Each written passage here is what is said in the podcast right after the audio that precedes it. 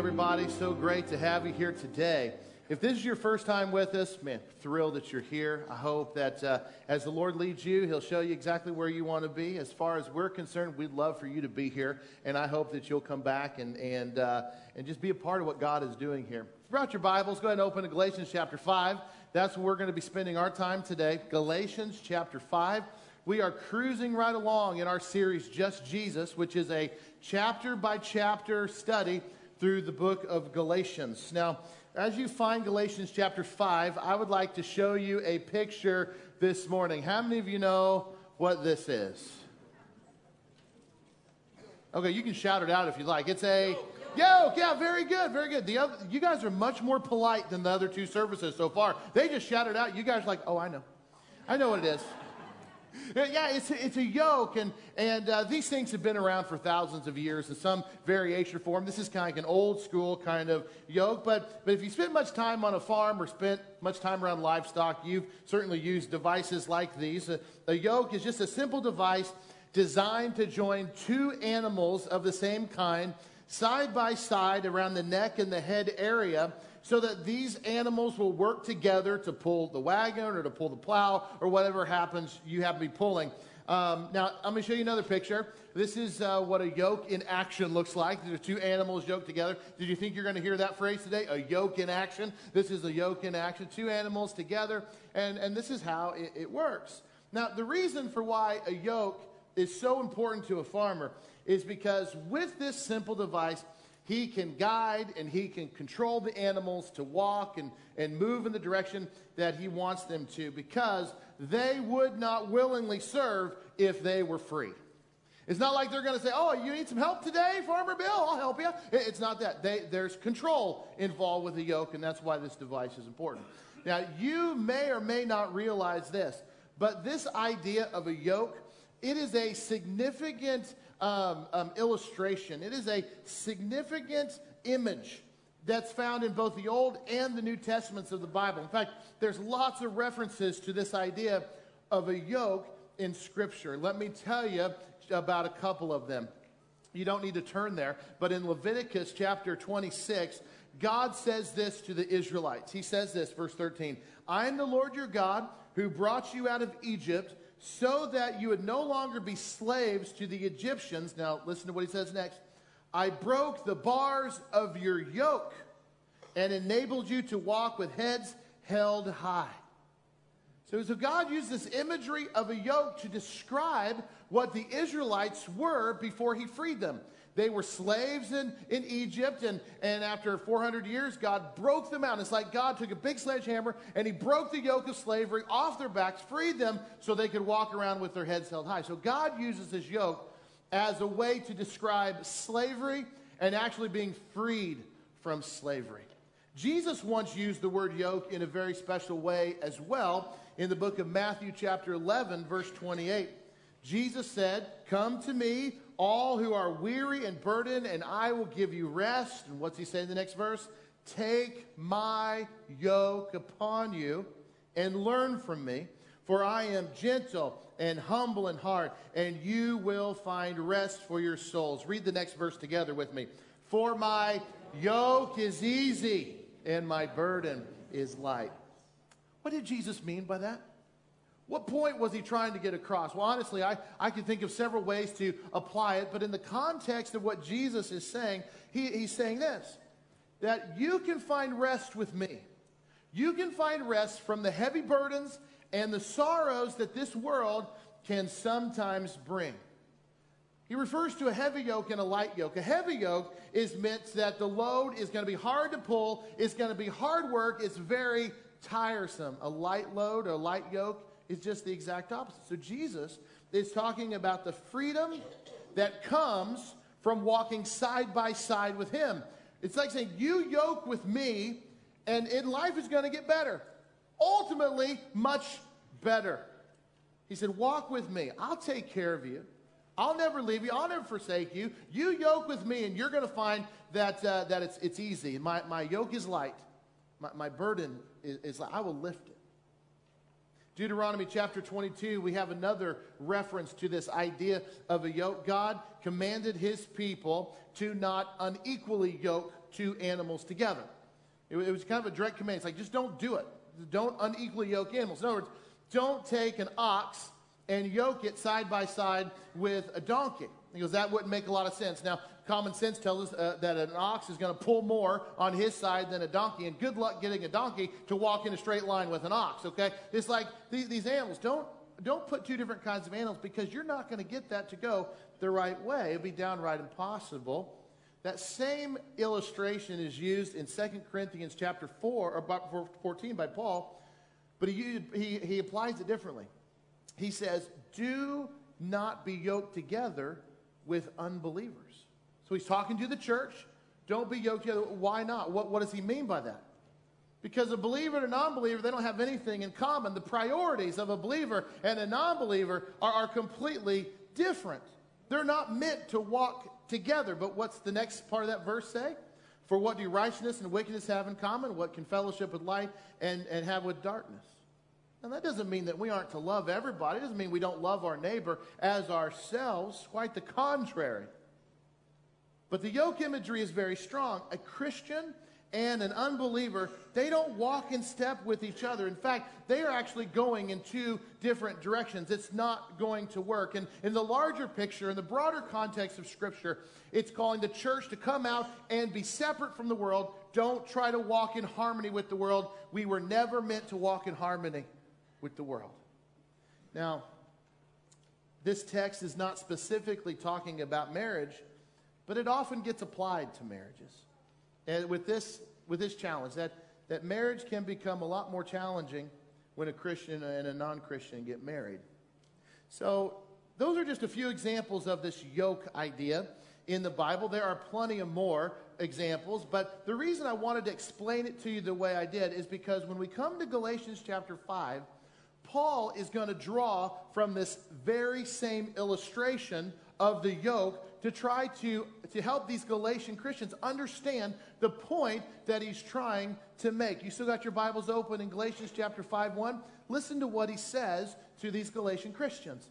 He says, It is for freedom that Christ has set us free.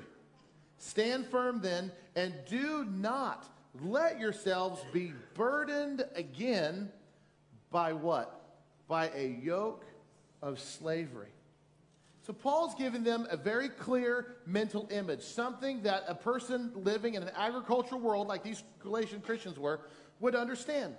It's clear, it's an unmistakable illustration that this gospel that they're turning to, they're turning away from the truth and they're following a false gospel. And Paul is saying this false gospel that you are starting to turn to, it is leading you into bondage. It's leading you into slavery. He's like, what is saying? It's, it's like putting a yoke on your necks, and the burden is heavy, and it's going to be tough, and it's going to be tiresome. And what Paul is trying to communicate all throughout the letter is that this burden that you think is holy is not holy. This, this yoke, this burden that you're feeling that you think is going to make God approve of you, that's going to make you a good Christian, it doesn't. It's going to lead you into slavery and it's going to wear you out. Now, Paul specifically is referencing the burden of the law. This false gospel in these Galatians' minds meant that we had to obey everything within the law. We had to check every box. And if we checked every box and we were good people, that God would look down on us and say, hey, now welcome to the family. And Paul's like, that's like a yoke around your neck. You, you can't carry it. I, I think the, the yoke illustration today does well also to describe the, the bondage and the heavy burden of sin. Who, what we were like before we chose Christ. It's like a yoke of bondage.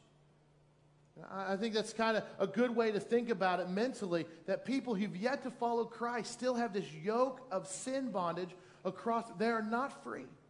They're not free. It's leading them down the wrong road. You do not need to turn there right now, but in the book of Lamentations in the Old Testament, the prophet, of, prophet Isaiah in that book is describing the sins of Israel.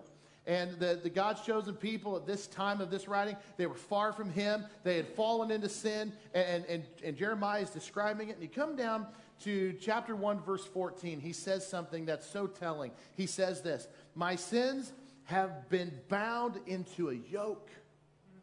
My sins have been bound into a yoke, and, and, and that visualize that across your back, even hunched over. This is what sin is like. And I think the prophet Jeremiah's words also very properly describe what sin does to those who've yet to put their faith in Christ.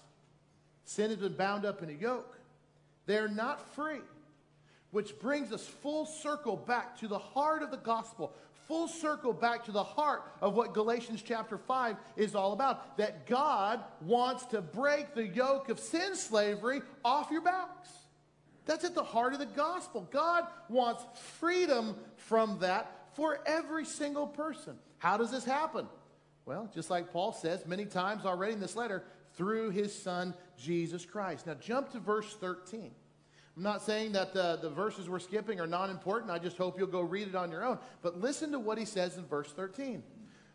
He, he says this My brothers and sisters, you were called to be free. Now, now think about just let that sink in for a minute. He's like saying, don't let the bondage come back over you. Don't voluntarily take on slavery. Why?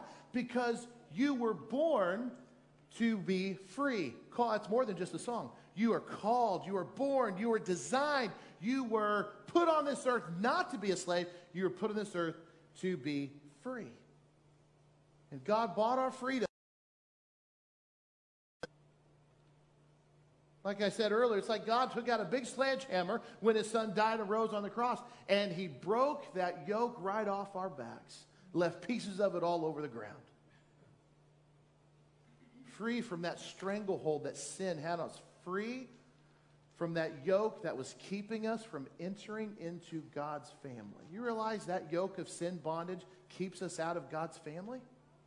He broke it off of there so we could be a part of it. Now, when I say something like, or we read that scripture that we are called to be free, that sounds awesome, doesn't it? That preaches really well. I think I even heard a, a faint amen out there somewhere when we read it because it preaches good. But do we really know what it is? Now, just walk with me for a minute. Do we truly understand practically what it means to be set free? What does that mean to be free in our everyday lives? How are we free? What has changed now that God broke the, the, the yoke of sin bondage right off our backs and set us free? What does that actually mean? Because we can agree with it, but not really fully comprehend it, how it, how it plays out in our daily lives. Well, there, there's a lot of ways to explain freedom in the, in the scripture. Staying connected with Galatians, let me see. I'd say there's three, three things that walking in freedom means practically every day for you. And I want to share them with us because I want you to leave here today not just saying, I am free in Christ, but knowing exactly how you are free and what that means for you. First of all, it's this when we say we walk in freedom, we're called to be free, it means this that we are free from the guilt of sin because we have experienced God's forgiveness. Free from the guilt of sin. Now, if you're like many Christians, and I would assume many of you are, then you might struggle a little bit with accepting the reality that God truly has forgiven you of all your sins. Now, you do not need to raise your hand with that. I ask you not to. But I'm asking, have you ever really struggled with that? You sometimes deep down you wonder, has God really forgiven me? I mean, intellectually, I know what the Bible says, but how do I know for sure that God has really forgiven me? And I think the reason for that struggle usually has something to do with guilt on some level guilt of where we've been, guilt of what we've done. Sometimes we don't think God can forgive us fully because deep down inside, we have not forgiven ourselves at all. Like intellectually, I know that God forgave me, but man, I'm still so mad at myself and I'm still wrestling with this guilt. I should have never done that, should have never gone there, should have never been with that person, never done this, never done that. I think other times it's because sin often carries with it consequences, consequences that stay with us long after forgiveness has taken place. And these consequences often serve as reminders of what life what used to be like. Now, I want you to know today that there's not a consequence in the world that God cannot instantly transform into a blessing. And I believe He does that. It's what Romans says all things work together for good for those who love the Lord. But sometimes the consequences that follow the, our past ways sometimes are still with us. And it reminds us and it, and, it, and it brings back to the forefront of what life used to be. And that sometimes translates as guilt. Guilt over past sins, which have been forgiven, is like trying to bend over and pick up those broken pieces of the yoke that God broke off your back and trying to strategically put them back on little by little. That's guilt. But when Paul says we're called to be free, he's talking about the freedom from this kind of guilt. You know, the, the Galatians, he said, you're self imposing this guilt. We do the same thing sometimes. We're just trying to pick up these remnant pieces and put them back on. We have a phrase around here that we say a lot, and I hope all of you that have been around here longer than a month or two know it. It says, God cares more about where you're going than where you've been. That's right. But isn't it true that, that where we've been has remnants? And sometimes they like to follow us around from place to place. So remnants show up in the form of guilt, I believe. Hebrews chapter 8. Well, if you've never read Hebrews, you should go back and read it after you read Galatians. But Hebrews chapter 8 is fantastic uh, chapter in the Bible where God is talking about how everything is going to be different under the new covenant. In other words, how everything is going to change and has changed now that Jesus has come. And when you get down to, to Hebrews chapter 8, verse 12, th- this is what the Lord says. He says, In this new covenant with Jesus now, here's what I'm going to do. He says, For I will forgive their wickedness and I will remember their sins no more. Isn't that an awesome verse? Amen. I will forgive their wickedness so now that Jesus has come, this is what I'm going to, this is the promise of God. I'm going to forgive their wickedness and I'm going to forgive their sins. I'm not going to remember it anymore. And my question for us this morning is do you believe him? Do you really believe him? Freedom, I think, is when God looks at you and he sees your humble, humble faith in his son, Jesus Christ, and he says, You're forgiven and I will remember your sins no more. I actively choose. Like God's saying, I choose not to remember. I choose to remember your faith, not your sin. Welcome to the family.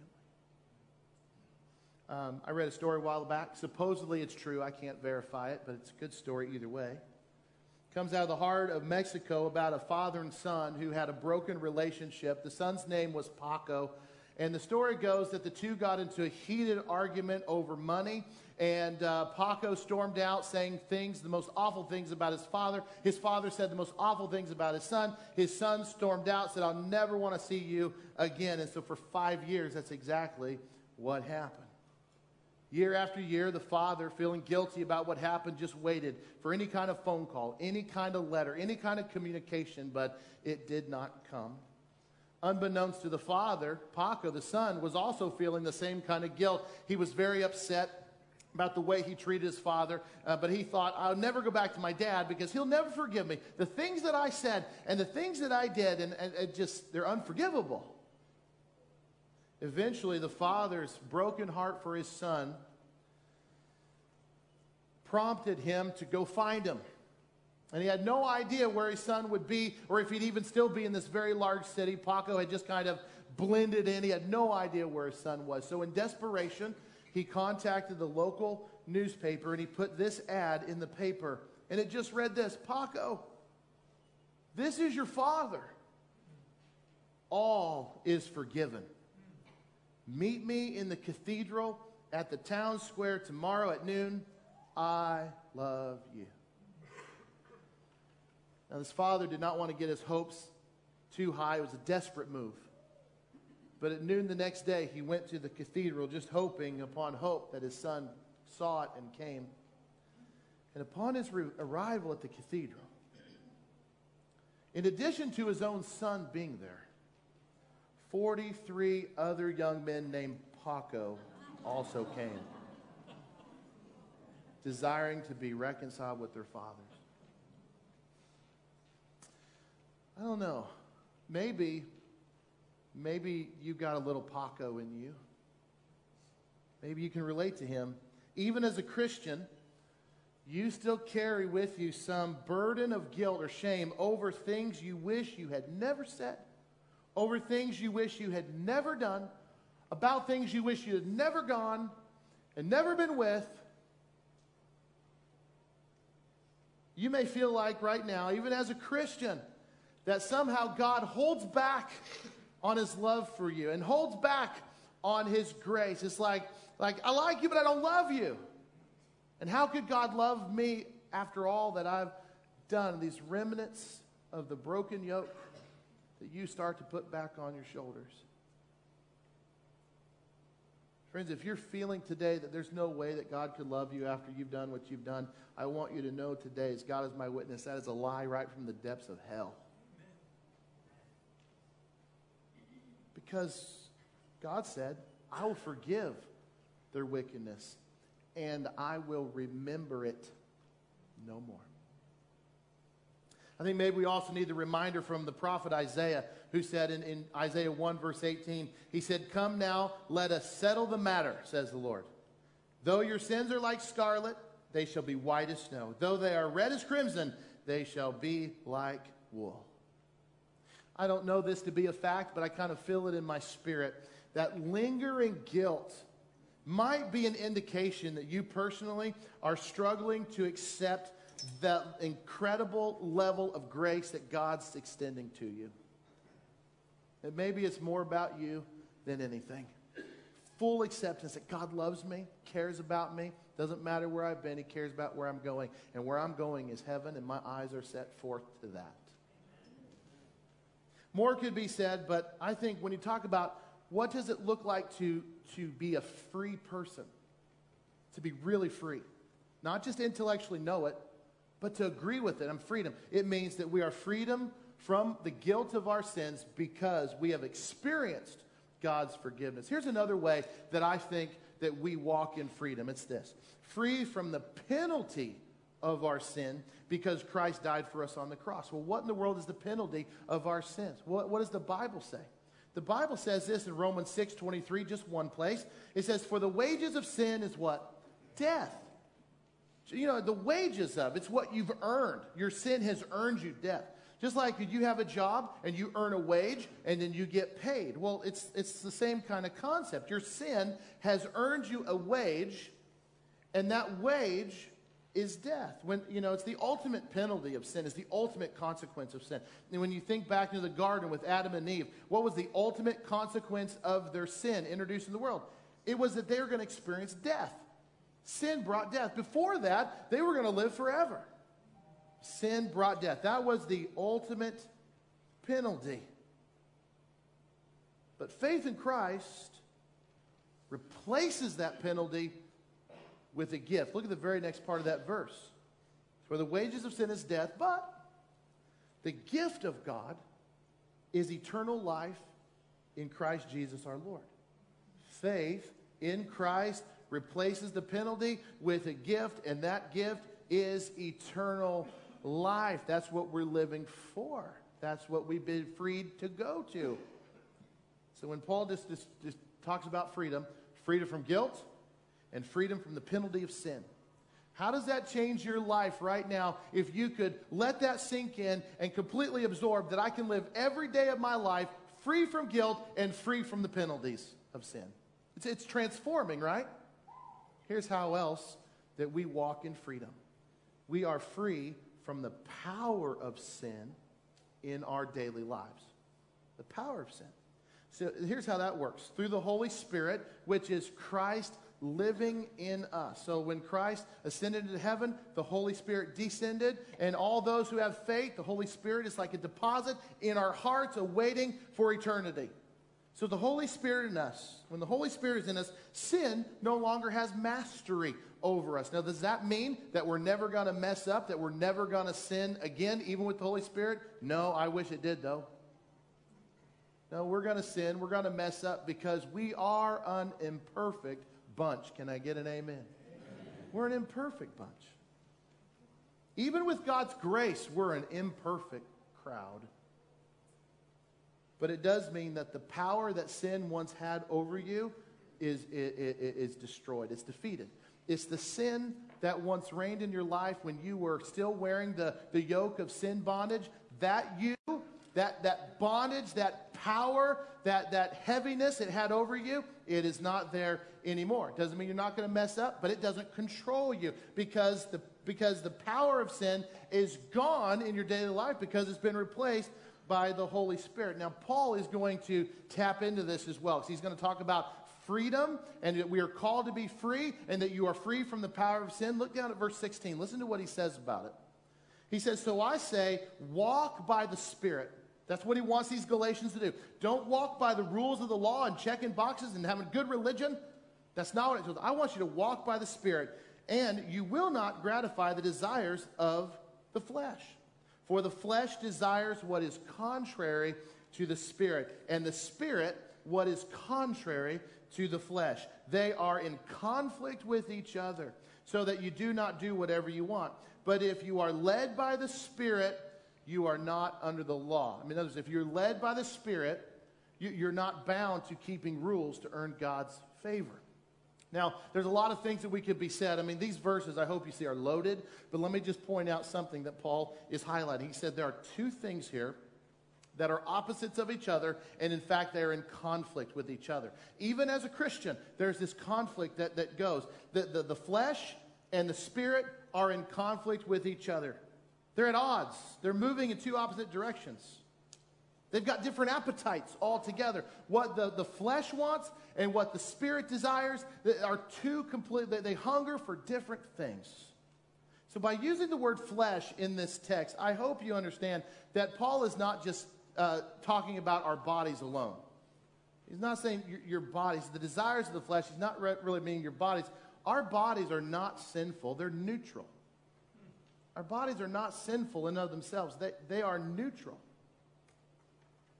But the body, however, is going to be controlled by something. It's going to be controlled by the desires of the flesh, or it's going to be controlled by the Holy Spirit. Think about it like this a, a gun is neither good nor bad, in my opinion.